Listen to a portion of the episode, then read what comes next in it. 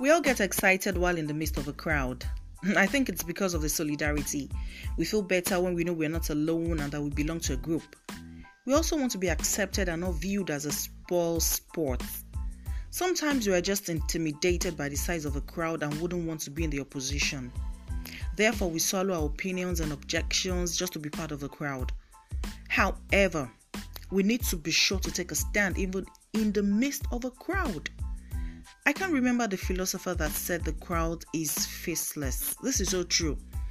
In the heat of the moment when emotions are flying, it's easy to be carried away and go with the crowd. But don't forget, the crowd will soon disperse and you will be left alone.